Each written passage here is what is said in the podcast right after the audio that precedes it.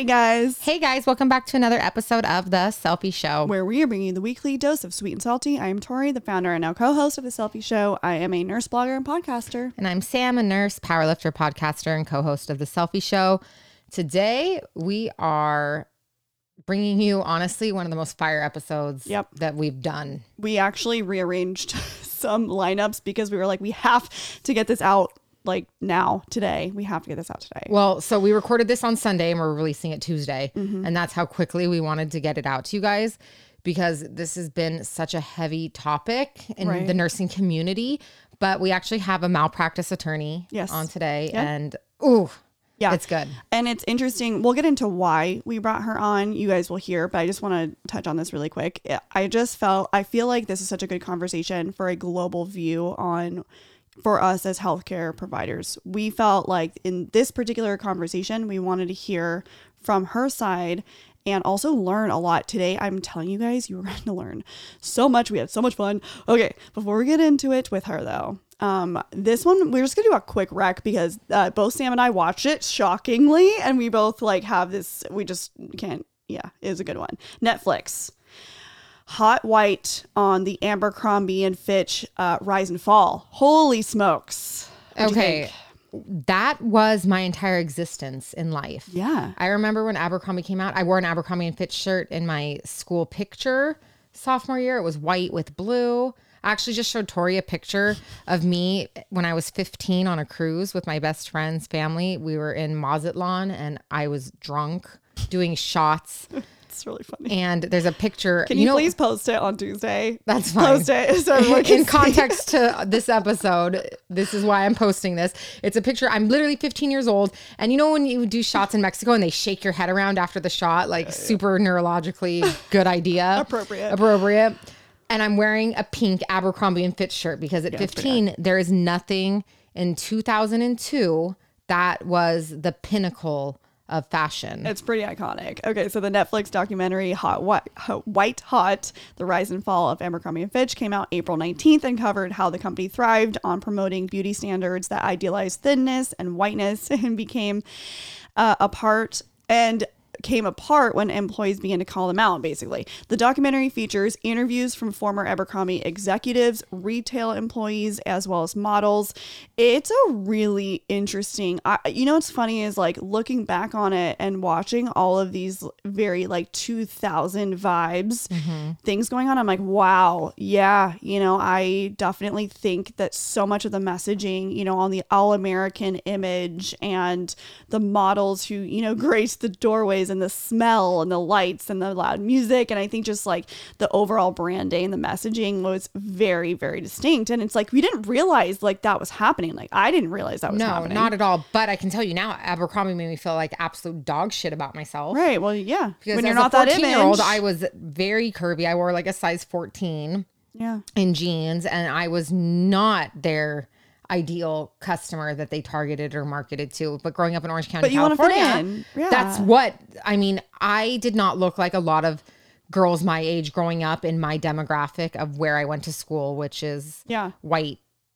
Orange County, like size zeros, Mm-hmm. Yeah. which was an Abercrombie dream. you were like the kardashian in like in this little that didn't exist Yeah, yet yeah, and it was not appreciated but i'm like watching this thing and i was i felt so triggered because i was Yeah. like yep, everything they're saying is so true and god that was probably really bad for my little 14 year old brain and mental yeah, health Yeah, well, and we didn't, uh, you know, we didn't realize so many of the things when we were growing up, all the millennials, right? Like we grew up in like that time when all that was so glorified and we're realizing how probably truly We grew up with toxic and ridiculous it was. shit Yeah, and like I, you know what's funny too, thinking about the people that I know worked there, uh yeah, they fit the images that they literally portrayed. my best friend worked there but she's Yeah. gorgeous Yeah, and like I had friends whose brothers worked there, and like it was like a thing where you wanted to work there for the summer. Like everybody wanted to. Hollister, Abercrombie, like you know that whole like American Eagle time when those were like the places to work and the things to do. I feel like American Eagle was inclusive though because I would Yeah, shop there sure. because I could buy like jeans that actually fit me at Right. American Eagle and I could not at Abercrombie. Yeah. I don't think I ever owned a pair of jeans from there really, just like t-shirts. Also, like I just, I'll just say this too. I thought it was really interesting, like the backstory with the photographer. You guys are gonna have to watch if you haven't watched it.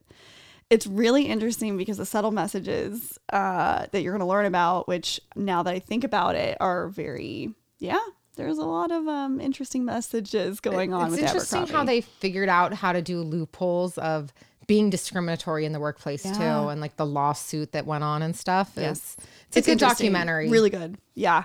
We highly recommend. for our age. If you grew up in that era, it's definitely like wow. yeah, eye opening for sure. Um, okay, unpopular opinion of the week. All right.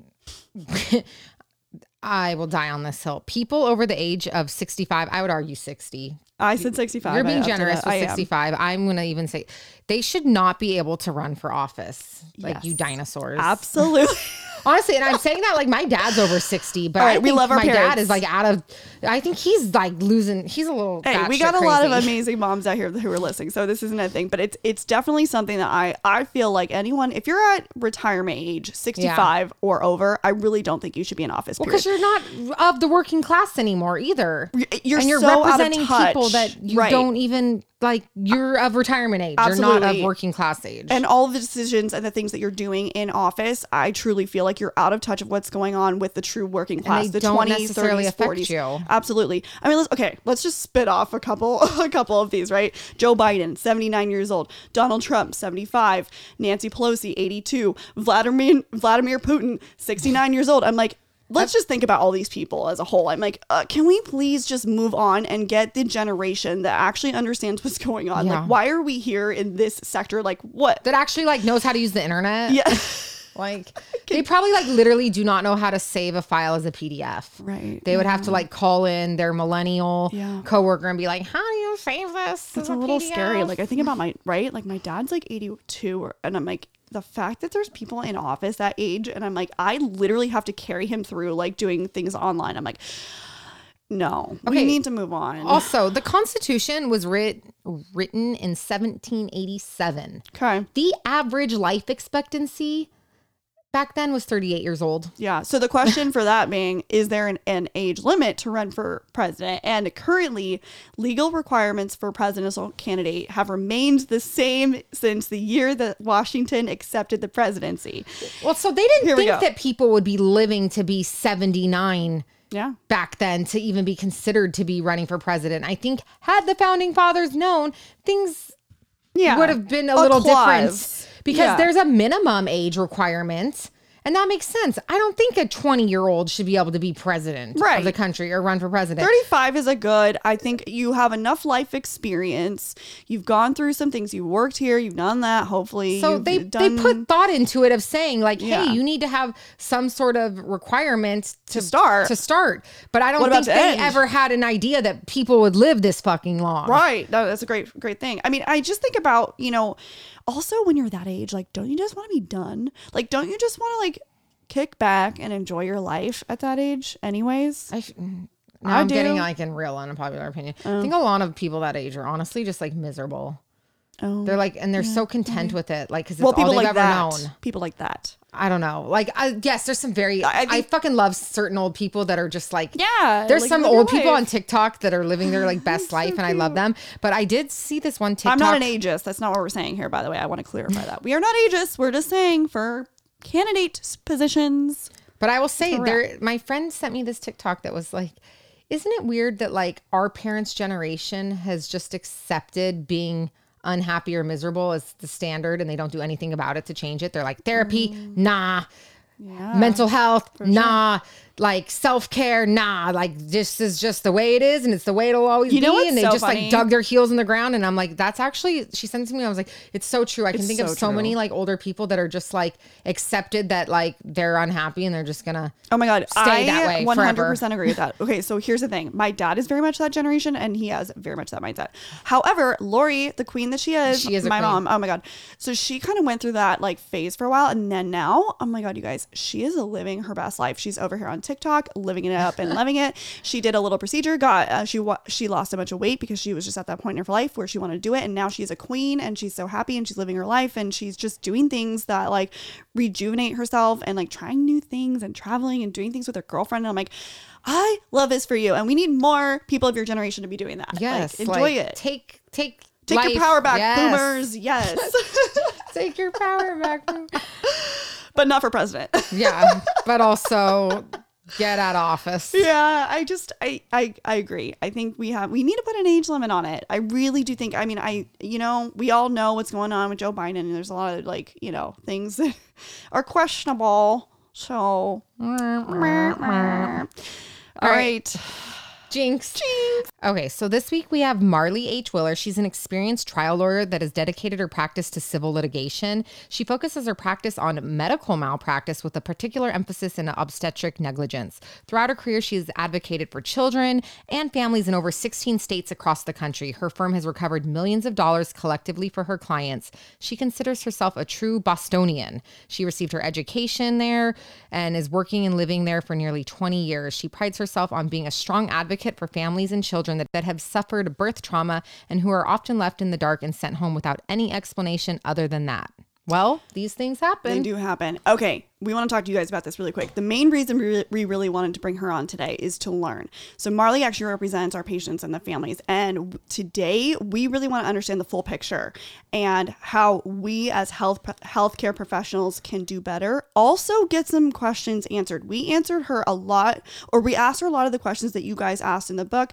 We get into malpractice. We're getting into a lot of the things that we just we don't know about. We get into the fundamentals of the legal system and sort of what's what. She answers just amazing things. And, you know, in terms of legal issues surrounding, you know, our profession, we work in a very high risk profession. So this is something that we felt we wanted to go straight to the source about.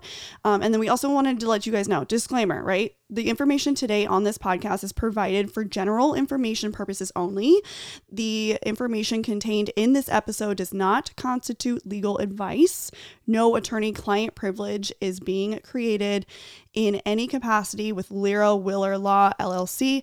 No listener of this episode should act or refrain from acting in, on the basis of information including in this episode today without seeking appropriate legal advice on the particular circumstance at the issue from a lawyer licensed in the recipient's state, country, or other appropriate licensing jurisdiction. We wanted to just read this for you guys just so you know this is educational purposes only. We love you guys. We will also be linking all of the resources that she provides in this amazing episode in the show notes as well.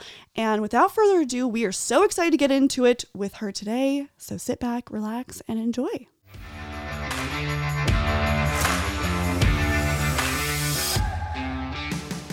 Well, thank you so much for taking the time. We know you are a very, very busy woman.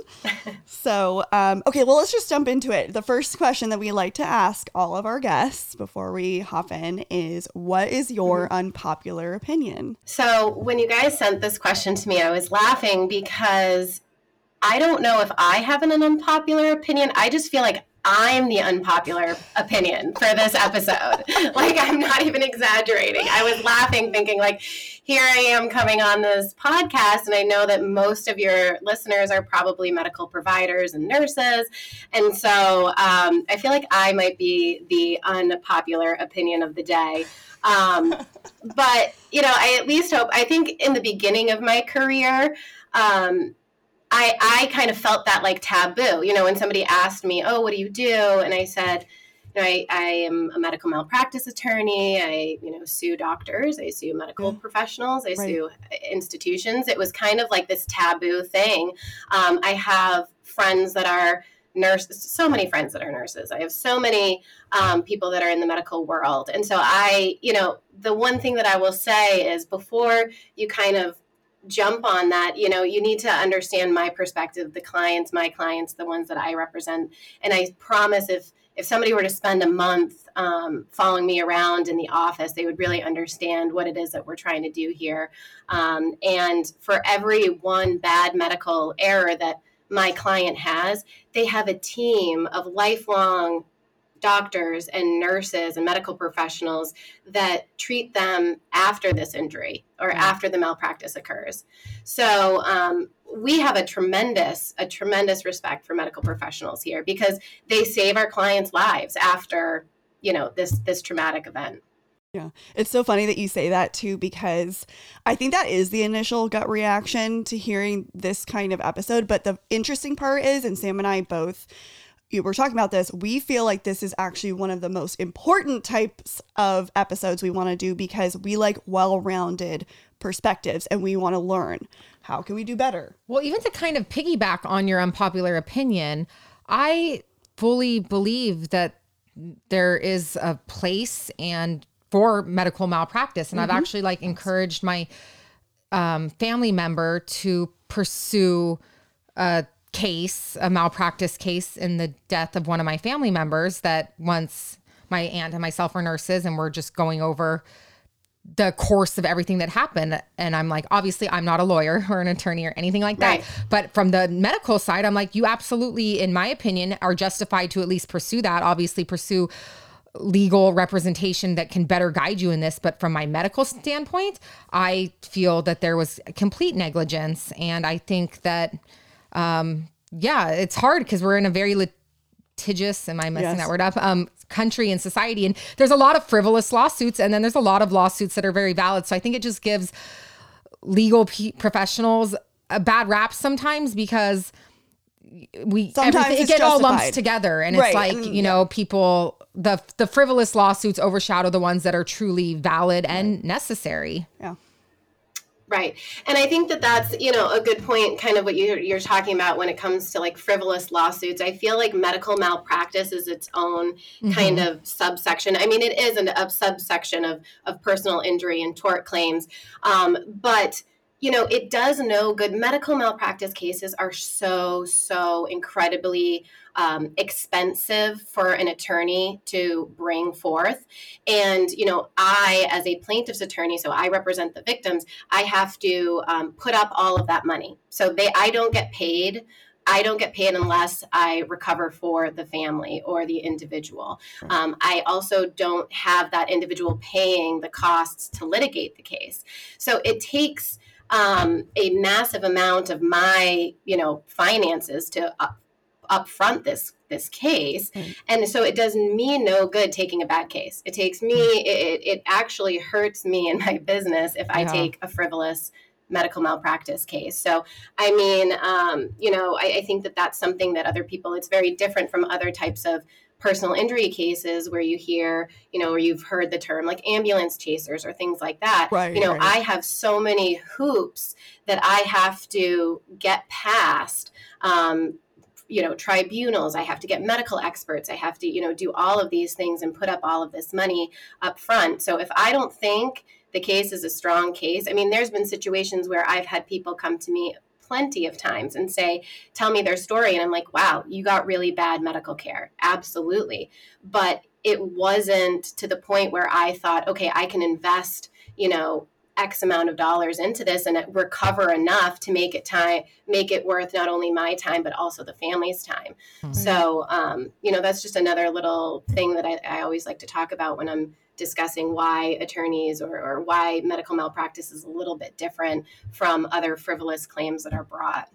So it's really interesting because, um, so Sam and I were actually just talking about this. We found you recently on social media, obviously with you know everything kind of going on in the nurse world and the profession and healthcare and and everything going on. And we absolutely, I fell in love with you just because I really liked your, first of all, your expertise um, and I felt like, you know, your response, you responded to something that we had posted in terms of, I think it was the RaDonda Vaught case. And you were so well spoken on it. And I really liked your take. And so, anyway, we really wanted to dig into you and ask you a bunch of questions. Um, we got a, quite a few questions from the listeners as well. Um, but let's get a little background on you, like your background, your beginning. Where did you grow up? How did you get into this? Yeah, so um, I'm from a small town in Massachusetts, about an hour west of Boston. And it was funny when I was thinking about that. I feel like you know things I've learned growing up or, or things about me, and it's like I have to take each piece of my life like different stages of my life or you know when i was thinking back of when i was young and what kind of shaped me there um, you know i have two older brothers. And you know in my household at least from my brother's perspective it was kind of like if you can keep up with us, you can play with us. Mm. That was kind of like the rule. And so I always, I mean, I, I, you know, I was always awesome at sports. And it was because they literally like stuck me in a goal and, you know, shot balls at my head. And so it was like, I was just so pumped to be a part of that and be playing with them. And it was like, okay, I always have to keep up.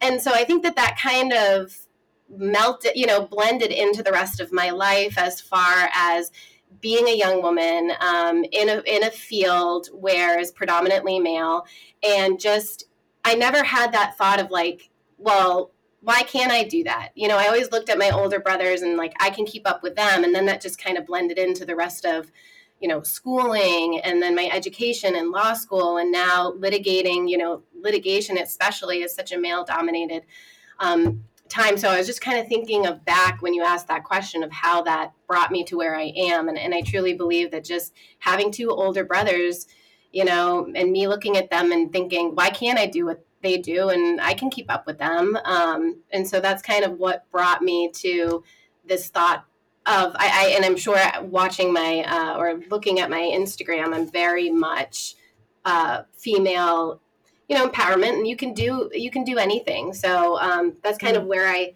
started and then i moved to boston for undergrad and law school and, I, and i've been there ever since.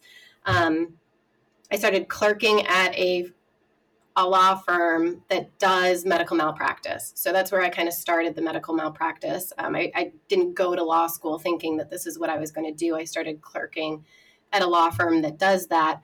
And i was assigned and worked heavily in uh, birth injury. So the birth injury cases, this particular firm got a lot of birth injury cases. And so I started working on those cases throughout law school and after being admitted into the bar. And I just was really passionate about these clients. I was passionate about the, the children. I was passionate about the women um, and the, you know, the fathers and the families and kind of what they went through. Um, but it didn't really turn into like this is what I want to do for the rest of my career um, until I became a mom. You know, I, I, connected with them on a level before becoming a mother um, as a lawyer and just somebody who tries to be as compassionate as I can with my um, clients. But I became a mom, and it was what I did. I realized was so much more important than what I thought from from before. Um, it's just and, and I think that that's what draw drew me to both of you because I know that both of you you know work in the NICU and you work with the you know children and every one of my babies everyone and I call them my babies because I, I mean that like one of the, the clients these clients are like in my head I'm like these are my babies right every single one of my clients went through the NICU you know, and we're Mhm. there. Um, and so you you care for these individuals. So that's why I was so drawn to both of you as well, um, because of your experience with with the children. Um, but just that starting life like that and being a mom and, and being a father and having a baby and that being that first moment that first moment of meeting your child and um, it being so traumatic and then really changes the trajectory of your entire life and your and um, your child's life. And it's it's devastating. And i mean we'll talk more about that but that's kind of Yeah. where i got to where i am today. It's it's after i became a mom i said you know i i don't want to even do anything else. Like this is what i want to do because it's so important to me. Is uh, birth injury still like a primary focus of the type of cases you take, or what type of cases do you find yourself and Yeah. clients do you represent? So when I went out on my own, um, that was kind of what I was. I really wanted to niche down in that, and I wanted to make that my primary focus. I'll take other medical malpractice cases, but sparingly, um, and I'll take other personal injury cases, but sparingly. The the vast bulk of my cases are birth related um, or pregnancy related medical malpractice uh, cases. Can we kind of like strip down to the basics for our Yeah. listeners and just give them a brief overview of Yeah. what what is considered medical malpractice? Right. Sure. Um, my other unpopular opinion was going to be that you'll you won't really get yes or no from me. I mean, it's just Perfect. I feel like you know that meme where that kid that has like the vein popping out of their Yes, his head at the computer that's, screen. That is what. Yeah, that's like a lawyer trying to answer a yes and no question. Like that's their face. Like Well, everything you is wouldn't always be a good like lawyer. You wouldn't be a good lawyer if you didn't think that way because there's layers to everything. I know. You have to take a situation and be able to lawyer the shit out of it.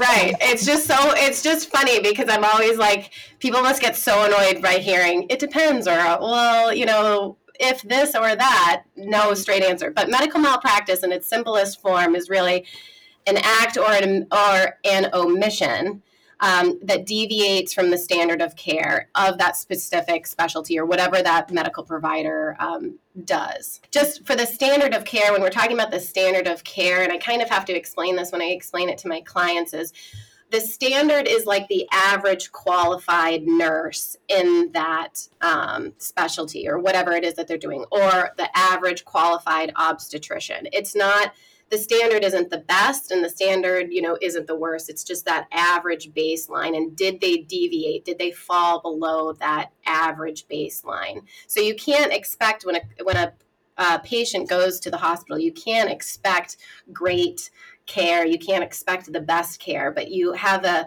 um, you're entitled to that standard that average care What are some, just like from a general, what are some injuries that result from medical mal- malpractice? Like, are those like the top ones that you you see or experience?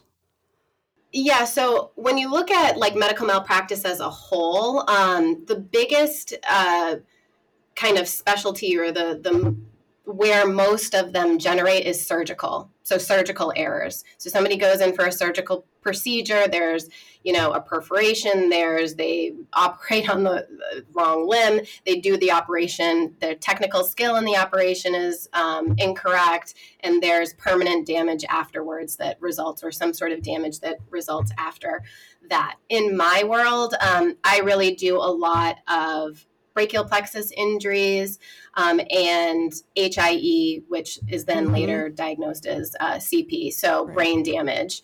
Um, so there's a lot, and, and brain damage goes across the board too, um, you know, not just in birthing uh, cases, but in other uh, medical malpractice issues as well. Uh, uh, there's also a lot of misdiagnosis, so the misdiagnosis of a certain disease, um, which that misdiagnosis then leads to further damage or uh, even death.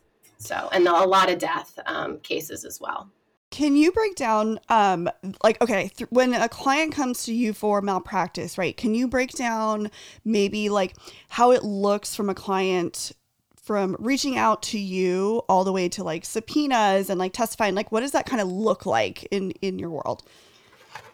Yeah, so it can take, it's actually kind of an interesting, um, another thing that I have to really explain to a client is that it can take so long. Right. You know, these cases, medical malpractice cases, can take years sometimes from you know investigation all the way through completion so typically what happens is they find you they call you they say um, you know i believe i've been a victim of malpractice or essentially that's what they're saying but you know i went to the hospital and this is what happened um, and then it's my responsibility. I do like an investigation. I do first an intake where i listen to their story um, and i want to hear everything from you know past medical care their history their medical history leading up to the incident um, what occurred during the incident and then a lot about the subsequent care. So what are the damages?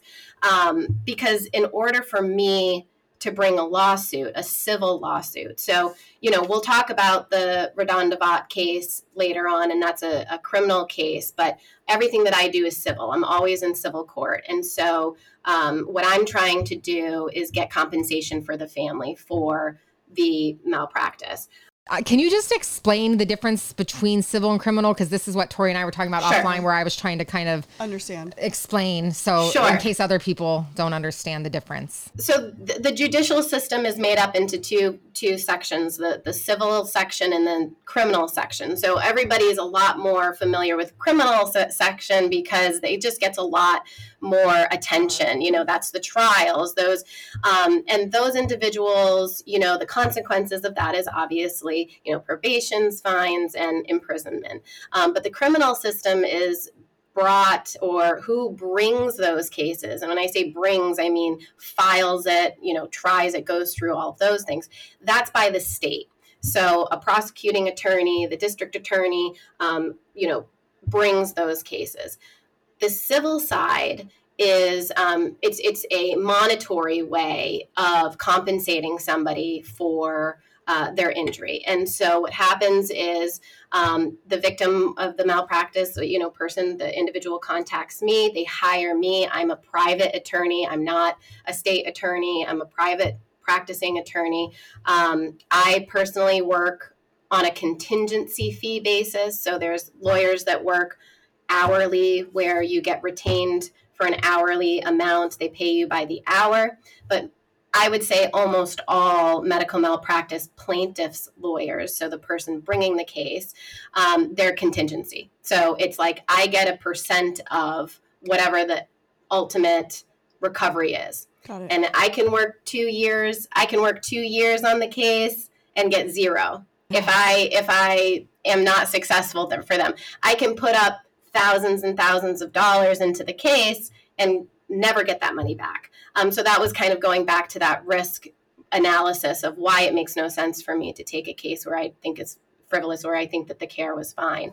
Um, so the second aspect of after they've they've contacted me, part of my investigation is getting all of the medical records. Um, I get all of the medical records from really honestly, I like to do it unless there's some major uh, health issue that I need to know that occurred prior to the incident. So I'm just going to use a birth case. Um, unless there's a prior birth that is relevant, that I need those records. Um, you know, if it's a, a first time mom, what I do is I usually get the medical records for like a year or two prior to the incident okay and then i get the whole prenatal and i get a, a, about a year of her prior you know medical health so i can understand that um, I collect all of the records, and then I, I have it uh, internally reviewed with a nurse. Um, I have a, a, legal nurse consultant that goes through the case with me. Um, I look at it from a legal perspective because what might look good from a medical perspective might not necessarily look good from a legal perspective. So we, we look at it from both both points of view if, the, if at that point I believe it's a case that we file, we go through the process of filing that with the court. Now, this is where, you know, we could talk about this for hours because a, a lot of my practice, I, um, I go from state to state.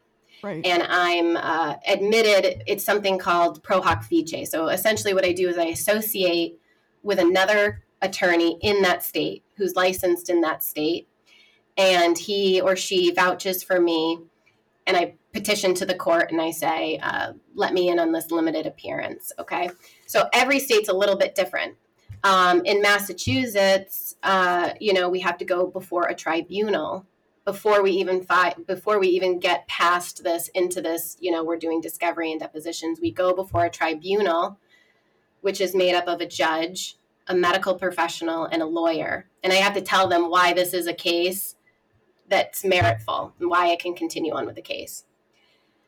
After we've filed the case, this thing called discovery happens.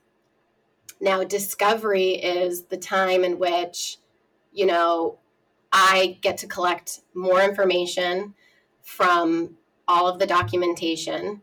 I get to depose or ask questions to. So, I, a deposition is an under oath testimony where I um, can sit down with the doctor or who or the nurse or whoever it was, uh, lay witnesses, witnesses that were in the birth or, or whatnot, and I get to ask them a set of questions. Any uh, really, it's very broad the amount of questions that I can ask them, and then they get to do the same for my client, and and then we get into the expert world after that, all of the discovery is done with the parties. We get to, into all the discovery with the experts. So this is why I'm saying, I mean, I could continue. There's so much, and I think that this was kind of the point that I wanted to make with the the Vaught trial is that there is so so so so much that goes in to civil cases um, and even criminal cases before trial, and then trial comes and you get this much of it right? right? Mm-hmm. And it's the right. prettiest picture for that attorney. So I can spend two years, depose X amount of witnesses, have all of these medical records, thousands, literally thousands and thousands of pages of medical uh, records. I can have, you know, hours and hours of testimony. And then I, as an attorney, decide, okay, what what's the most important um, point I'm trying to make? And what do I want the jury to see? And then I wrap it up in my little box that fits my case, that fits my um, spin of the case. And that's what the jury sees. So with the, the Vaught trial, it's really hard to understand sometimes from even somebody like myself who i'm not it wasn't in the thick of it beforehand i'm a, a, licensed attorney this is what i do you know but what you actually see at trial and what happened before it, it's it's really anything can be spun the way that you want it to be, you know? And I think that that's a really something that people kind of not miss, but they listen to the trial and they think, well, why wasn't that said? Or why did that piece of that, why did that document not, not come in?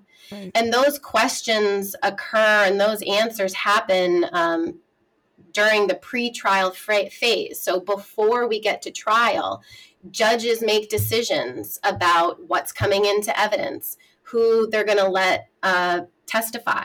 You know, if it's an out of if we we as um, attorneys can only subpoena people who are within a certain are within the state or within a certain distance from the court. Otherwise, I have to petition to the court and say, "Hey, listen, I need to get you know Susie Smith from across the country, and I need you to permit me." to do that so there's a there's a whole host right. of reasons um, and choosing medical experts. And I know that there was a question about, you know, the, the horrible medical uh, expert that was used in this case um, for the Vaught case. And, and you know, the, I, I listened to the podcast. You're absolutely right. There's, there's a million reasons why she was the only one that they could probably find, you know.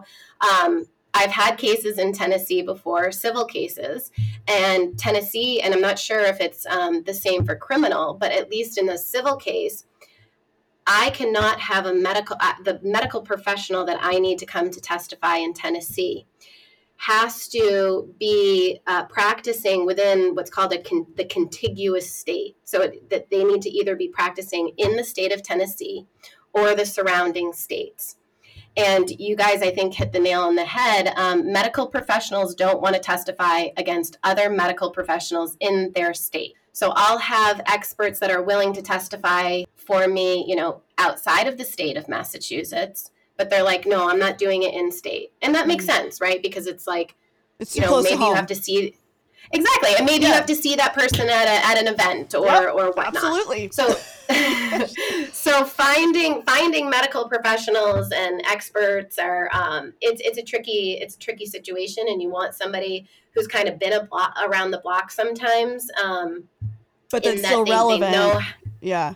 Correct. Right. It's yeah so i mean there's there is how do you find your like medical experts? Are there certain yeah. like certifications they have to hold or criteria? Or how does someone even be decide i'm an expert witness like if i wanted to be one? Like right. how how does that even happen? Okay before we get into that we just want you to work smarter not harder. Absolutely. You guys know we love Picmonic. This is an audio visual learning platform designed for all healthcare students from RNs, MDs, DOs, CNAs, LPNs, NPs, and the like.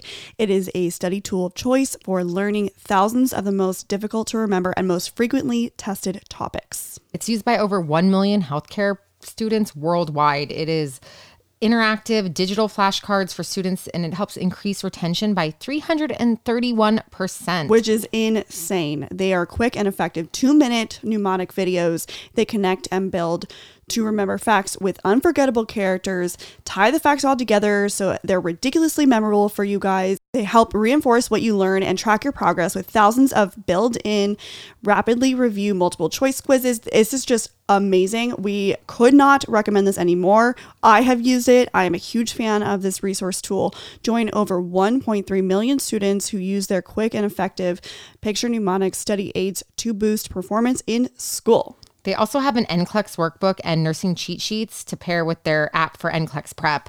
Um, as a nursing professor, 10 out of 10 recommend do it. Absolutely. So head over to picmonic.com. That's P I C M O N I C.com and use the code CELLFIE, C E L L F I E, for 20% off the subscription. Again, that's picmonic.com, code CELLFIE, C E L L F I E, for 20% off your subscription.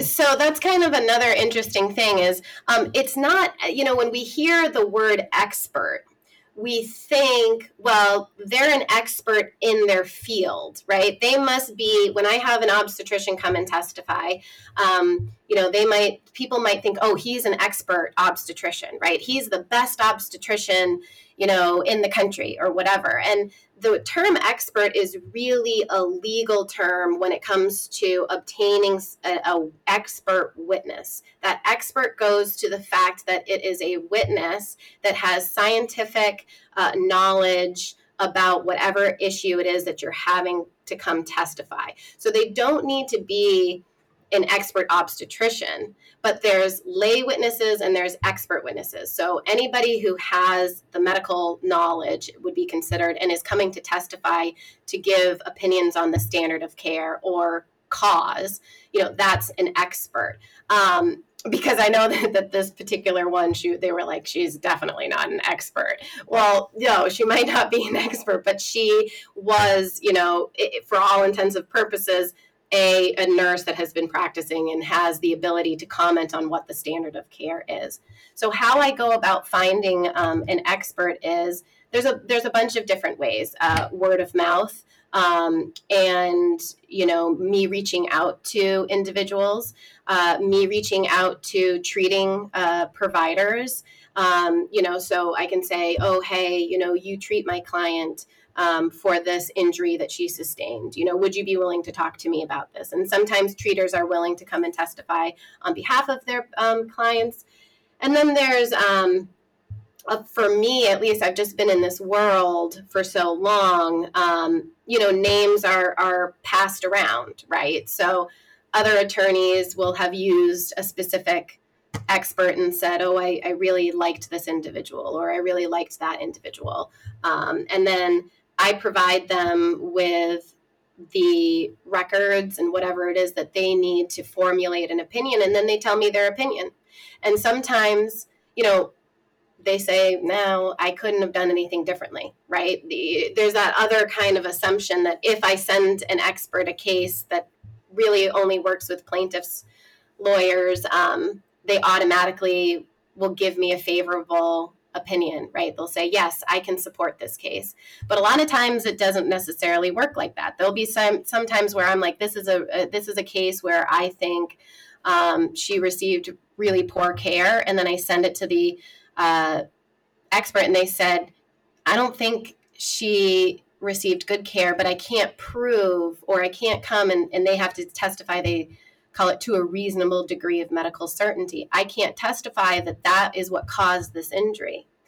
So that's kind of another point that in, in medical malpractice cases is so important um, to talk about is that I don't, I have two pieces of the puzzle that I have to prove in order to bring my case. I have to prove that number one, the provider fell below the standard of care and deviated from that, breached it, you know, did not provide good care, number one. But then I also have to prove that that care that they received, my client received, caused the injury.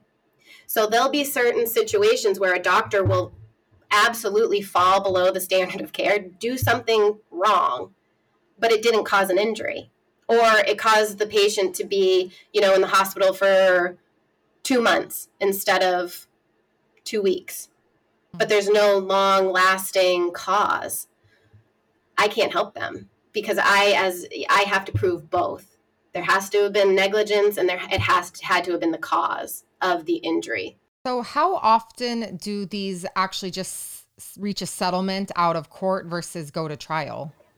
The bulk the bulk and i don't know what the i don't know what the figure is i at, at one point um, I did, and I don't want to necessarily quote, but the vast majority, the vast majority, like well over 50 or 60%. So I'm thinking, you know, settles. Um, only like 10% make it to trial, if if less. Mm-hmm. Uh, so the, the the bulk settle. The other percent go to trial, and then the other percent either get dismissed um, a, the party gets dropped or other things kind of happen for whatever reason. Um, you know, the lawyer makes a mistake, the statute of limitations has run, other things. Um, it gets the court makes the decision, so it's it's a very small percent that actually make it to trial. Also, when filing a civil suit, how often, like, who is it actually being filed against? Is it sometimes a combination of the institution, the physician, DO, actual like prescribing medical provider, and then the nursing side of it. So is it Break kind it of sometimes just one, yeah. all of the above? What kind of goes into making that decision?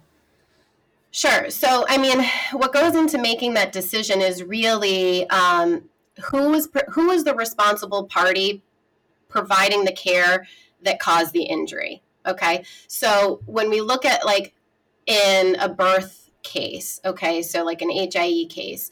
Um, you know a lot of times and we you know we were talking about in my practice where you know you asked me a question about uh, most common medication errors. So we'll use this kind of as an example but um, in my world the most common medication error is you know pit to distress. I don't know if you I'm sure you've heard that that word before, but you've got a mom that comes in and they literally give her, they induce her, you know, and they they just pump either, you know, cytotec or pitocin in so much that this baby is under complete distress and they fail to properly monitor her. They over medicate her. They don't bring it back, or maybe they bring it back because they realize baby is not tolerating it well, but they continue to fail, failure to monitor that baby, and the baby suffers catastrophic brain damage and, God forbid, death. Um, so, in a situation like that, sometimes, a lot of times, it's the attending. It's the obstetrician that either has ordered that. Um, and when it comes to nursing, right, it's if they didn't follow the amount that she, they were supposed to administer, or they failed to uh, notify doctor, right? So mom's been laboring for like four or five hours, strips absolutely horrible. They don't notify the doctor. Um, but even in those situations, it's really we really sue the hospital. We don't identify. Typically, we yeah. don't individually name the nurses. We usually sue the hospital, and then under the suit of the hospital, it's any agents, employees of the hospital. Now, doctors are typically independent contractors at the hospital. So then we identify the doctor as well um, or whoever, whatever doctors were a part of that care. Um, and a lot of times we sue everybody that we think has a, a role in this. And then as the case develops, sometimes people are dismissed out, right? So it's like, okay, as we develop the case, we have depositions, we have um, more testimony, we have expert witnesses, and we realize, okay, this is the person that's most responsible. Yeah, I have friends that like have sat for depositions and yeah. then have never heard anything ever again of they have no right. idea whatever happened to it. They just they did their deposition and then they never heard a thing again. Yeah. Exactly. And a lot of times, I mean, they could have just been, um, you know, the nurse providing the care and not involved in, in any way, but witnessed what was going on, can testify about the patient and, and the facts of the case. Um, other times, she might or he might not have been individually named, but it was the hospital, right? Mm-hmm. It was the hospital that was named, and that's the person that is usually named in the lawsuit. Um, you know, other states, you know, in Massachusetts, it's tough because hospitals have a lot of hospitals in the state have this thing called charitable immunity. So there's only, um, I'm capped at a certain amount of money that I can recover from these institutions that make billions so of dollars because they're charitable. So in Massachusetts, right. a charitable immunity is capped at $100,000. Wow. Which is insane. That's insane. Insane. So Right. So what I have to do is I really have to find the coverage. I have to see um, who's most responsible and is there proper coverage, um, and identify the doctors. And a lot of times, doctors have well, most times, and at least in Massachusetts, other states don't require medical professionals to carry malpractice insurance. So, you know, that's another thing, um, which will leave, you know, families completely out of luck. And trying to tell somebody who, you know, has suffered a, a child with a brain injury, geez, I'm sorry, there's no coverage. Mm-hmm. I mean, is one of the most horrible things I have to do sometimes. Mm-hmm. Um, but doctors usually carry like million, three million dollars in coverage. Um, and then the hospitals uh, have their own insurance as well. And depending on who's at risk or at fault, I didn't even realize hospitals could do that, could cap it. Okay, let's dig into that question really quick because we know the one question everybody wants to know. This was the number one question we got. Now, I don't know if we can dig into this with you too much, but um, in terms of nurses, right, versus doctors versus hospital, um, for practicing nurses, there's 4.3 million of us. Do you think it is wise to carry your own malpractice insurance. And the reason I'm asking this is because, kind of like what you're saying, there's a lot of mixed reviews on whether it's necessary or not. I'm hearing, yes, definitely do it because it could carry, it could cover. You know, in theory, your um, attorney fees, it could do, you know, whatever you may need in the situation. And then I'm also hearing it's not a good idea because then they, then the other side would say, well, they're carrying a policy, so then we'll go after the policy. Like, what are your thoughts on this, just generally? Like, yeah. So, I mean, I think this is the biggest "it depends" question. Right. Um, but I think, for, for, first of all, first of all, from a lawyer's perspective, I mean, I, you know, I think lawyers are probably the most over insured individuals on the, you know, like I mm-hmm. walk around in my life and I'm like, that's a hazard. That's a hazard. I could be sued for this. I could be sued for that. Like I catastrophize everything. Like my brain works in that way now that I've just been you know doing this for so long but i think what you first need to do is you need to like assess your own risk and what are you comfortable with right so what assets are av- available if someone were to sue you and you weren't covered you know are you comfortable with that um, a lot of times what i would recommend a nurse doing is whoever they're employed by they can obtain um, a copy or ask risk management for a copy of their coverage. So they, a nurse working at a hospital should be able to know, okay, am I covered for medical negligence? And if I am, what is it? How much is it for? You know, what does that cover? Um, and, and, get a baseline of that. I think that's something that's important for nurses to know and nurses to understand. The second um, thing that I would say about that is it only when you're if you're insured in if your hospital or wherever employer you work for has malpractice insurance they will represent you and pay for the cost of defense okay? So it's not just oh they'll pay out the million dollars or whatever it is that they have that you're covered for under their insurance but they have to pay they provide you an attorney. That attorney represents you throughout throughout the civil lawsuit and then you don't have to pay for the cost of def- defense. And there was a there was kind of this thought of well you know the hospital's lo- the hospital lawyer is going to look at me and treat me differently, right? Because they're going to want to do whatever in the best interest of the hospital versus me, just an you know a nurse. But when a lawyer is assigned to you, or you uh, for a specific case, they have an ethical duty, and they're professional license is at risk if they don't do what's in the best interest for you. You are their client. The nurse is the client. So, um, you know, there and if they're not, if there's ever a situation where you're assigned an attorney, you get a defense, and it's through your employer, and you feel as though that attorney is not putting your best interests um, ahead of this case I mean, that's that's a bad that's bad faith against the insurance. I mean, that's a that's a whole separate lawsuit, right?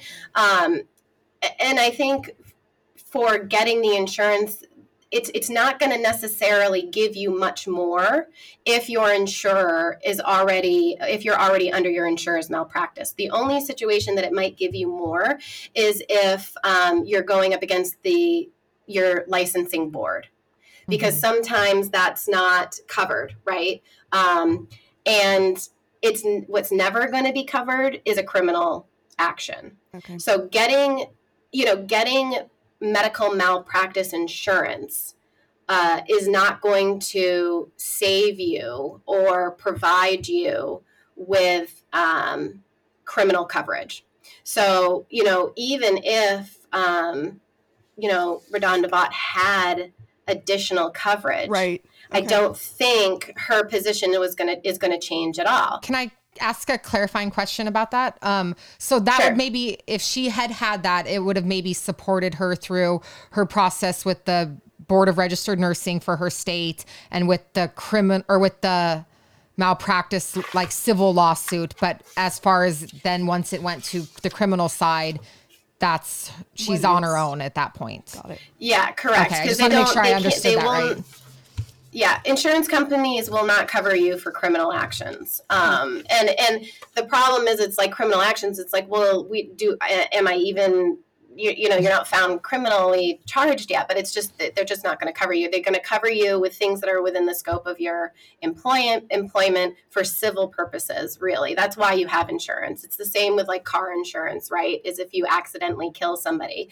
um, when you're driving a car like your car insurance will eh, you know handle the civil side of that lawsuit, but they're not going to handle the criminal. Mm-hmm. Um, the, the, interesting thing about uh, the timeline for the Vaught trial um, is that in Tennessee, so in Tennessee, you have to do what's called a pre suit notice. So before I file a, a lawsuit with the court in Tennessee, I have to send a letter um, to the hospital or the risk management of the hospital, the registered agent, and I have to say to them, listen, I'm going to sue you because of all of these reasons, and I have to lay out the reasons and provide them with an authorization form to obtain my client's uh, medical records. And you've got 60 days to get back to me before I file a lawsuit. And then you after that 60 days expires you file the lawsuit. The interesting thing about the the Vaught trial is that it, it never was filed in court civilly because my thought process my thought process is right it happens in december. They get a attorney you know january. The, the attorney sends notice to the hospital vanderbilt saying we're going to sue you because of this and and Vanderbilt looks at it and is like, "Yep, we're done." Like they have an out of court negotiation. They settle the case. They know that this was you know, bad. medical negligence, right? Really bad. Really and bad. so they say we're going to settle the case. And so the problem is is that she was covered underneath Vanderbilt, but it happened so fast and they settled it so fast that then everything else after they fired her is kind of like, well, we already settled the civil case and you're we're, we're not covering you for the remainder of the, the nursing license hearings, the investigation by the bureau, the criminal trial, all of those things. Then at that point, she doesn't have anybody but they wouldn't represent her through that anyway. Mm-hmm. Um, I just thought that that was kind of interesting, and yeah. and you know, in Tennessee, there's there's all these caps on damages again. So in wrongful death, which this would kind of fall fall under, you know, you're capped at a million dollars, and so you know the the family, the, who knows, and then punitive damages. So there's there's all these different types of damages, right? There's pain and suffering, which goes under non-economic damages. Then there's economic damages, which would be future medical bills, um, lost wages, things like that. Um, and then there's punitive damages. A punitive damage is you did something so bad, we're going to punish you for it. And a lot of places you can't get punitive damages for certain cases. Um, in Tennessee, you can, but it's either five hundred thousand dollars and then two million, uh, uh, two times the uh, economic damages or non-economic damages. So my thought process is like the max the family could have probably recovered is somewhere in the 3 million range. And that's including punitive. So I don't even know punitive damages are very difficult to get in civil cases. So I'm thinking Vanderbilt saw this as an opportunity to get out really quick and really fast, pay it. It's not a tremendous amount of money for them. Mm-hmm and i think that that that was it. They're like okay this is gonna this is gonna go away. And she was fired. And then um, you know the rest is history. And i think we you know we'll talk about a few few more of my thoughts on that um, that issue. But i think that that's kind of in my in my opinion that was what they wanted. the interesting the mm-hmm. interesting timeline was you know this might not have been anything if it was a, a civil case that went longer and longer and you know um, materialized differently. But mm-hmm. once that settlement is agreed to it's that's done. And the family um, whoever brought the case so that the person that would bring the case is the administrator um, of of the estate of the deceased. So whoever is the administrator i think um, there was a spouse that's likely the person that brings brings the suit. Um, but then within the release, there's usually confidentiality clauses. Nobody can talk about it after it happens. Um, so right. it's just it's it was just kind of interesting, yeah. And ni- 99.999% of the time, which is why you know this was so rare 99.999% of the time the civil case happens there's a payment everybody goes home that's the end of it. Right. That was literally going to be my next next question was how unprecedented is it for something to turn criminal? Like and this. I mean, they yeah. kind of right. answered that. It's so yeah. rare. Yeah. I, I mean, think that's why everyone so was so rare. shook by Shocked. it. We're, yeah, this is absolutely right, right. So, what, you know, I can we get your 32, thoughts? Yeah, go ahead. Oh, no, I just I would love to get your thoughts on on it becoming a criminal right. trial. So, I mean, I don't. I'm. I am an advocate for uh, victims of mm-hmm. malpractice, right? right? Right. And I think that the civil uh, process that we have in our country is the best that we're going to do at rectifying a situation like this and it's not a good it's not a good solution right mm-hmm. nobody goes home Winning, even right. after you know, even even when these things are settled, you know, when I ask a parent, "Oh, would you rather have, you know, 10 million dollars or 3 million dollars or a healthy baby?" Mm-hmm. You know right. the answer. It's like every time nobody mm-hmm. wants to be in that position. The medical providers don't want to be in that position. They don't want even when there's a mistake. They don't want to be in this position, right? Nobody wants to be in that position, but it's the best that we have. Um, and I just don't think criminally prosecuting medical providers moves the ball in any direction, right? I don't think it corrects system failures of hospitals. I don't think that it provides any additional uh, solace or closure for a family. Um, and I've never been a victim, so right, so I can't necessarily speak for them, but I, don't think that it's going to make them feel better because I know how they feel after a civil lawsuit. Mm-hmm, you know, right. um, I don't think it's necessarily going to make them feel any better about this. And I don't think it's going to uh, promote better care from the individual providers, you know, because they're already remorseful, right? And they're already like, most of them, I would say. Um, yeah. But, you know, I, I just don't think it moves the ball. I don't think it moves the ball for in any direction. So th- this is just non. I, I, can't for the life of me figure out um, what this district attorney, why he chose this p- specific instance because 32% or something ridiculous, like 32% of medical malpractice cases, which are under the heading of medication errors, right? So I'm only talking about medication errors, result in death. So this is not uncommon, right? Like this is not uncommon. Out of all of the medication errors, and there's a lot of medication errors that are occurring every single day. I was just about You to know? ask you that. Like, do you have like a little off the top of your head the most common? I'm just curious because I, I personally, I'm like, I want to learn as much as I can from you and, and how to be a better provider. Do you have, you know, what are the top ones you're seeing? Yeah, so I mean, mine, mine, the one that I, the one that I see most is this um, overuse of pitocin, right, and over over inducing a mom. Mom's got hyperstimulation of the contractions. Baby's heart rate is just nose diving, never comes back. Baby, you know, it's like Yeah. we saw this coming. We saw this coming for hours, right? Um, but you know, there is a report, and I'm happy to send it to you. The report that's done, um, so that your listeners can can look at it, because I'm Mhm. all about statistics and seeing that. But you know, insurance companies they they'll do like benchmark reports of the last however many years, and it shows you, you know, an assessment of what types of cases um, are being what types of providers and what types of cases are being seen in medical malpractice.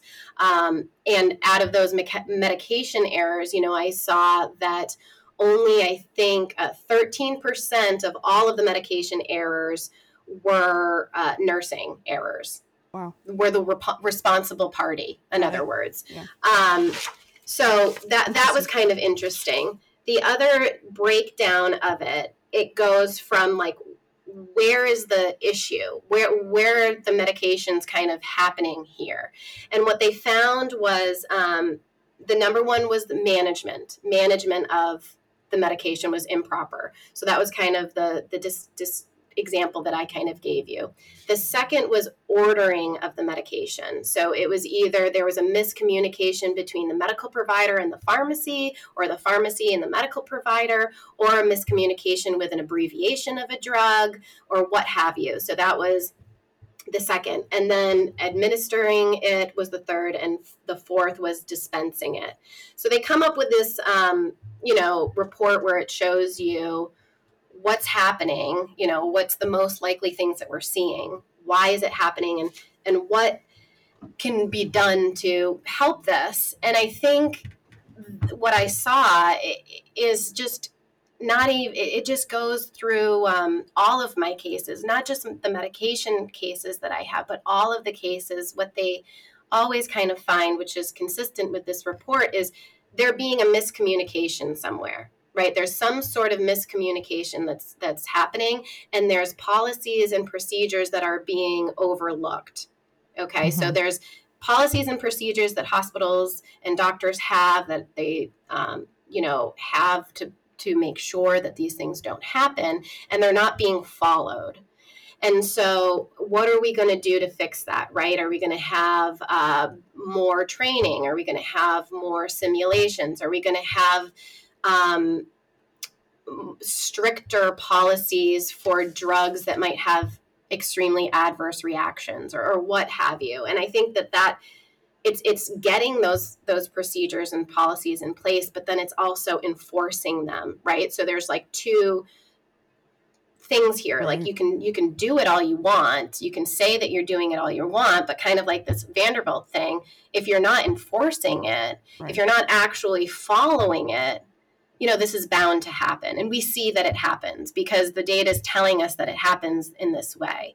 So um, that's kind of from from my perspective. And the other issue that they talked a lot about is um, you know failure to take histories and read the chart. There's a Yeah. lot of that going on. And i hear that in my cases all the time you know. Doctor comes in you know flips through it like this Mhm. and then treats the patient, right? And maybe Right. there was something that was in there that they should have looked at, or maybe there was some sort of prior history or allergy or whatever that they needed to know about. And, and that kind of comes across my desk a lot. So, better communication, more simulations, more training, Oh. speaking up. I mean, I have so many nurse friends, um, I've got so many clients um, that you know, oh, the nurse was telling me this. Like the nurse was telling me that this was going to happen, or the nurse was there who was there bedside with me for 24 of my, you know, 24 hours of my delivery. And then the doctor was there for 2 mm-hmm. not even two. Right. 15 minutes. Right. Comes in mm-hmm. and tells the nurse she's wrong. You know, so tells the nurse, oh, yeah, I, I've, I watched. I was watching the strips in the other room. They're fine. And the nurse is like, uh, yeah, I don't fine. think so. Right. Right. right, right. Um, or there's a situation where you know mom's had a, an arrest of descent and baby's not doing well, and the nurse is like, "This is a 10 pound baby."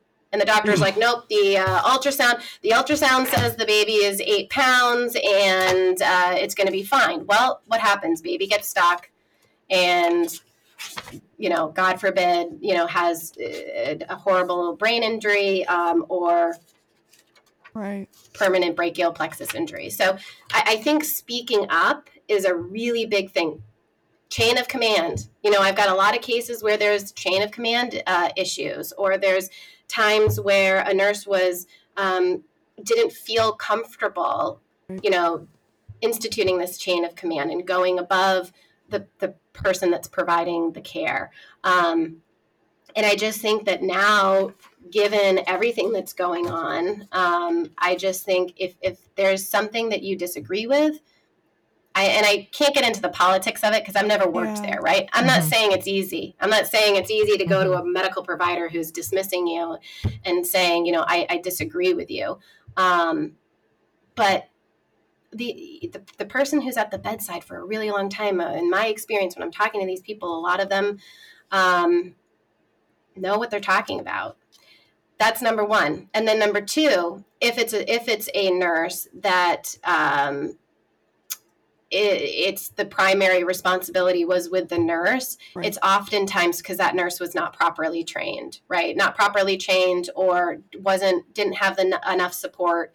Um, and either had a I've received personnel files, right, where it says, you know, they were just they discussed this and that and the, the nurse wasn't followed up with proper training. It's like how are you going to tell that person that they're doing something wrong, not follow up with the training, and then it, what is it on him or her? I don't know. Mm-hmm. Um, so you know,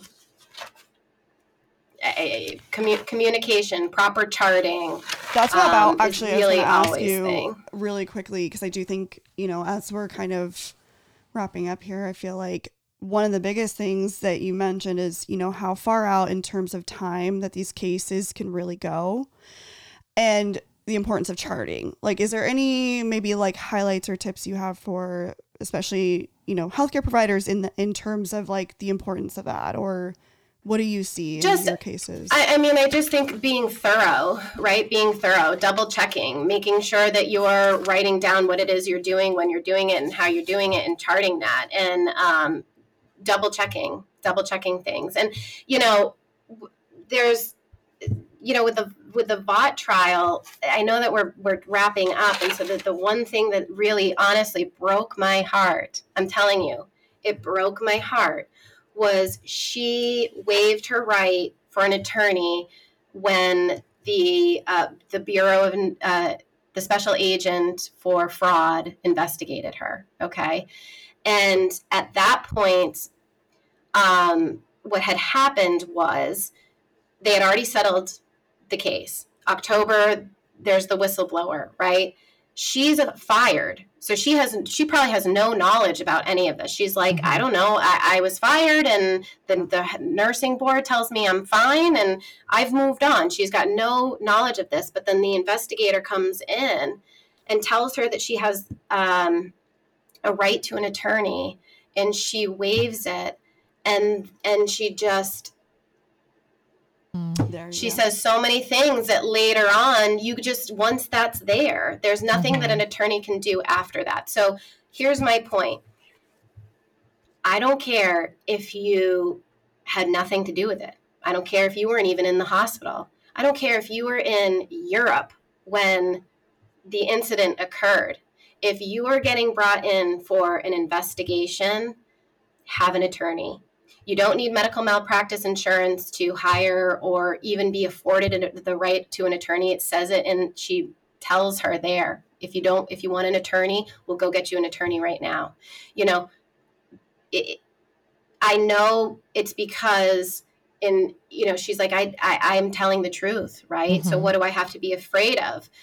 But these are when people are in, investigating you and interrogating you they're professionals they're professionals at asking questions. And even if you've done nothing wrong they they're getting facts that later your attorney has to deal with, whatever that looks like. So let's say you're you don't get medical insurance you're you're a nurse you're like i'm not going to pay for the insurance which is actually not that expensive to get additional insurance for yourself but let's say you don't do that. Or let's say god forbid you're in a criminal situation. Um, get an attorney if even if you have a civil case you don't and you don't like the attorney you can get a personal representative on top of that so there's there's always the opportunity to get represented, even if you don't carry insurance. So just keep that in mind. Um, that really, for me, was the end of the case. Yeah. Oh, interesting. Two things. Two things. The decision. The decision to prosecute her is number one. Okay, this doesn't happen. I looked up two other situations. Um, one happened in '99. The nurse was acquitted. Um, but two of the other responsible nurses did plead guilty. That was in Denver. If you want to take a look at that, and then in Wisconsin, same thing. Uh, both both patients passed away, and the nurses were um, prosecuted. Um, and then the second one in Wisconsin, she pled guilty and and uh, received probation. So I can only hope that um, the sentencing will be similar in this situation. But you can al- always get an attorney. Always get an attorney um, after if you're going to be investigated like that. What about just a general question too? If you're called, because we did have this happen a couple times with friends who were called in for testifying, or even if you're subpoenaed, do you think it's a good idea? Like for me, I feel like if if I was ever in that case, in my head, I would always say I want an attorney. Is that just like do you think that's just a good idea? Like they say, "Hey, we need a subpoena. We you need to come in and you know." So if if you get you a subpoena, it's usually going to come from your risk management. So your risk management, if you're getting a subpoena, a subpoena on a case that you were um, in some way, you know, a part of, you're going to have that attorney be the one to provide you with that. It's rarely if it shows up on your doorstep, you call your your employer, you call risk management, and you say, "What am I supposed to do with this? Do I have an attorney? Um, am I going to be represented in this situation?" And a lot of times you will be through your employer. If mm-hmm. you're not, if you're not, if for whatever reason. Um, and you know, I'm, I'm not sure. There might be another reason, or if I, I, I the only thing I'm not quite sure about is traveling nurses. Okay. Um, haven't seen too many of that across my desk, but anyway, if you don't have an attorney, certainly, certainly get one. Okay. Um, would it be of your best interest to like, okay, the hospital attorney's there, but like I would still like to bring my own? Is that smart? Wise? Again, I think I think it depends on I think it depends on the facts of the case. If if you are um, potentially res- liable in any way, and if you were potentially liable, is it under your coverage through your employer? So those are the questions that I would mm-hmm. ask. You know, mm-hmm. am I potentially liable? And if I am potentially liable, is are, are you representing me as that individual? Um, and and most of the time, the hospital will be named, and if not, they're still going to represent you in that in through your employer. Holy smokes, you are amazing. Really, I I, I have can't... so I feel like we didn't even touch. I feel like I, I have know, so I'm... much more to talk to you about. I know. Is there like a one good other like last thing you do yeah. want to talk about though? Because yeah. I uh, honestly I could make this like a like you said a whole series with you. Uh, yeah, you know, oh, maybe sure. maybe we should. I mean, I think Marlie, maybe down the line we should do another one. Um, Happy to send you. Um, those reports because I just think it's I think it's good for uh, people don't even know that they're out there. Do you know what I mean? Mm-hmm. Like people don't even know that some we of didn't. this information exists. Like it, for example, these two reports exist, so you can take a look and say, okay, what's what's going on in the world of malpractice for the last ten years? They do a trend for the last ten years. How many? How much? You know, the, the responsibility out of all of the cases, only like like I said, thirteen percent or nine percent were nurses were the responsible party. So it's, it's mm-hmm. a small percentage that might feel be reassuring. Um, take a look at that. You know, the entire discovery file for the Vaught trial is public. You can go look at that. There's a lot of, and that's where I found that she waived this right. And she talks about the problem there is she talks about um, she wasn't overtired. She they weren't understaffed. They weren't, you know, all these things that hospitals right now nurses are talking about which is true right? Mm-hmm. you know they, they, don't have the proper support. They're understaffed. They've got a bajillion patients and they can't keep up with it. But she went and then she testified to that and then you know you're stuck with it. You're stuck. Mm-hmm. once you make a testimony once you say it you're stuck with it. Do you think on a systemic level from Vanderbilt, like I know they settled, but do you think based on like what happened at a systemic level, it's just so weird that it this ended up is, going criminal. Do you think this is setting a precedent? Do you think yeah. like this? I, right. So I, I, don't. I eh, I don't want to say that. Right. Right. right. I, I hope not. But based off of the last, you know, 20 years and based off of you know the the very small amount of cases and we're talking again we're talking about uh, negligent criminal negligence we're not talking about intent or you know there are situations where doctors you know are doing right. very strange things, things yeah. right that mm-hmm. amount to negligence uh, criminal we're, we're, just talking about pure medical negligence being brought as crim- uh, criminal it just doesn't really happen um, and you know when i saw that that those two cases with the nurses, the one in Denver and the one in Wisconsin, um, you know, that was 90, 98 to 27, uh, 2007. And then now we're, you know, 2022. I can only hope that it's, it's one of these things where it happens every so often right for whatever reason a district attorney and they're the ones that makes makes the decision on who and when they're going to criminally charge someone. And so that's that's another important fact is that you know in addition to all of the work that nurses are doing as far as getting regulations and getting the support that they need um, you know look up there's only four states where a district attorney is uh, appointed versus elected. Everywhere else it's it's by election. So be involved in your politics. Who is my mm-hmm. district attorney? Like, yeah. who's going to be this person? And what are their thoughts as far as criminally prosecuting medical professionals? My, my feeling is this is few and far between. It rarely happens. I hope that it doesn't happen again. I don't think that it will. It got a lot of really bad press. I'm thinking when this district attorney is up for reelection, it's hopefully not going to happen, um, which is coming up. So we'll see. I think a lot of the decision it, it's unfortunate because I think it, it's political, right? So mm-hmm. some of these these decisions become political versus about the the actual care that's being received about yeah. the actual patient. I do feel as though you know it, it still will remain rare. I don't think it's going to become a commonplace, and I hope not. Um, yeah. But that's yeah. kind of my yeah. I think that's just a lot of the fear from some of our new of course. listeners that are coming new into the profession and they're like coming into a time where we're coming off of a we're still winding down from a pandemic and then cases like this and it scares them. Yeah. Yeah, yeah sure. absolutely.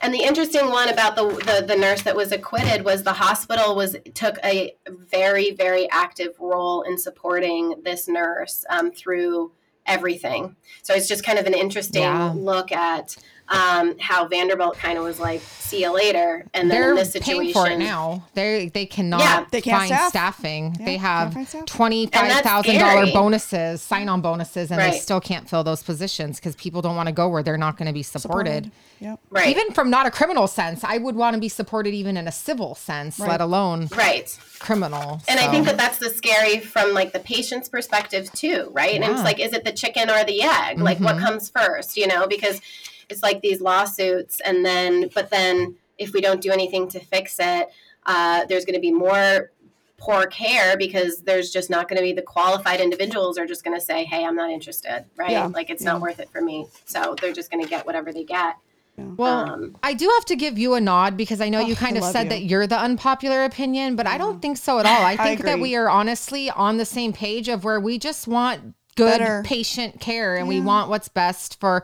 especially us coming from the same NICU background that you do bring suits against. We we all still just want the best for those babies. So I don't I don't think you're an unpopular opinion. I think things happen and when there are damages they need to be addressed but I don't think that makes you the bad guy You know how we can do better, right? And I think today, Marlie, thank you so much for Mm-hmm. all of your insight. Because to be honest, I think this just really gave a good global view of, you know, one what you do, how we can do better, how to address these things. I think you know this is a time where we all of our attention is on this topic right now, especially Right. all of us in the medical field. So this was a really great episode. this was so valuable honest, for our listeners I really do think we, we would like to, uh, we're going to do a round two with you. We'll do another round maybe in the next quarter. We'll, we'll, we'll powwow with you to see what we didn't get to that, especially that you feel like you could shed more light on because I think Well- it's, well, Just we'll- so much There's so much to cover. it's such a big world. right. It's such a it's so much to unpack. There's just so much there. And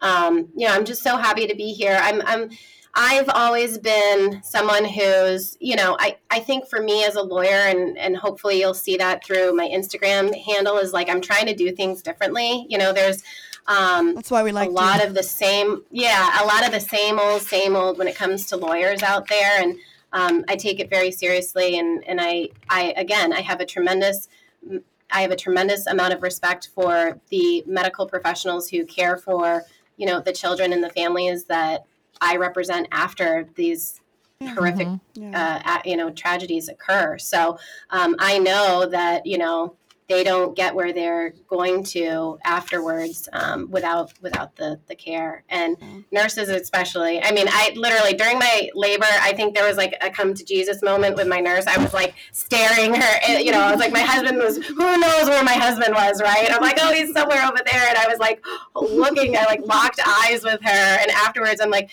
you guys are you know at least they angels to me. So um, i'm happy i was happy to be here yeah. Where can sure. everybody find you?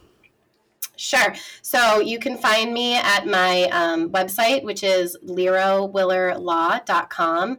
But I'm really um, a lot, very active on Instagram, and that's at birth injury law.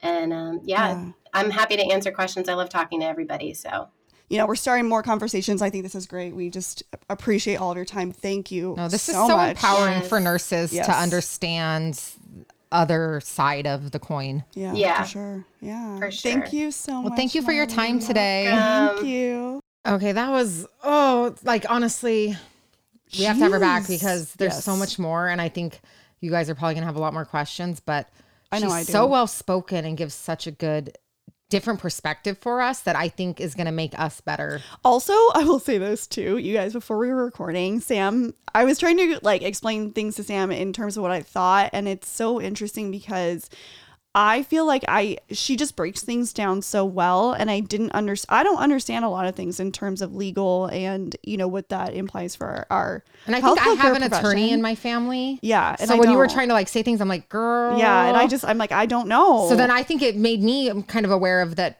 maybe I have more of an understanding Yes. than most people because I just thought that what I knew, everyone knew. Yeah. And I mean, But- I have had situations where I've needed lawyers, so I will say that, but I'm still not familiar with lawyers in general. So anyway, I we hope you guys enjoyed this episode. We're going to link all the resources there in the bio for you. I definitely do think uh, down the line we'll probably do another episode with her. We love her so much.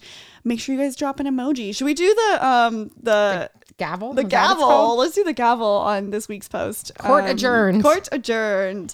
Thank you so much, you guys, for listening. Make sure you're following us on our Insta. That's at C E L L F I E underscore podcast. You can find everything there linked in our bio. All of our sponsors, our partners, your savings, all the goodies there. And please leave us a review. We've honestly gotten so many amazing reviews oh lately. Oh my God. Like honestly, in the last two or three weeks, Um, it's I been am- overwhelming and it warms my heart. So I love you. Thank you so much, you guys. Seriously, like this is why we're doing what we're doing. We're so thankful for you. We love you guys. Thank you, thank you, thank you. But if you do leave a review, just make sure you include your Instagram handle so we can send you a little goodie bag full of all our stickers and pins and all that awesome stuff. And if you are on Spotify, we also appreciate dropping those five stars for us there. Absolutely, and make sure you're following us on our Insta. That's at Nurse Tori. And at Hey Samantha with two A's. And we will see you next week. Bonus. Bonus right? Friday. Yeah. I don't even Yes, know what day it is anymore. Bye.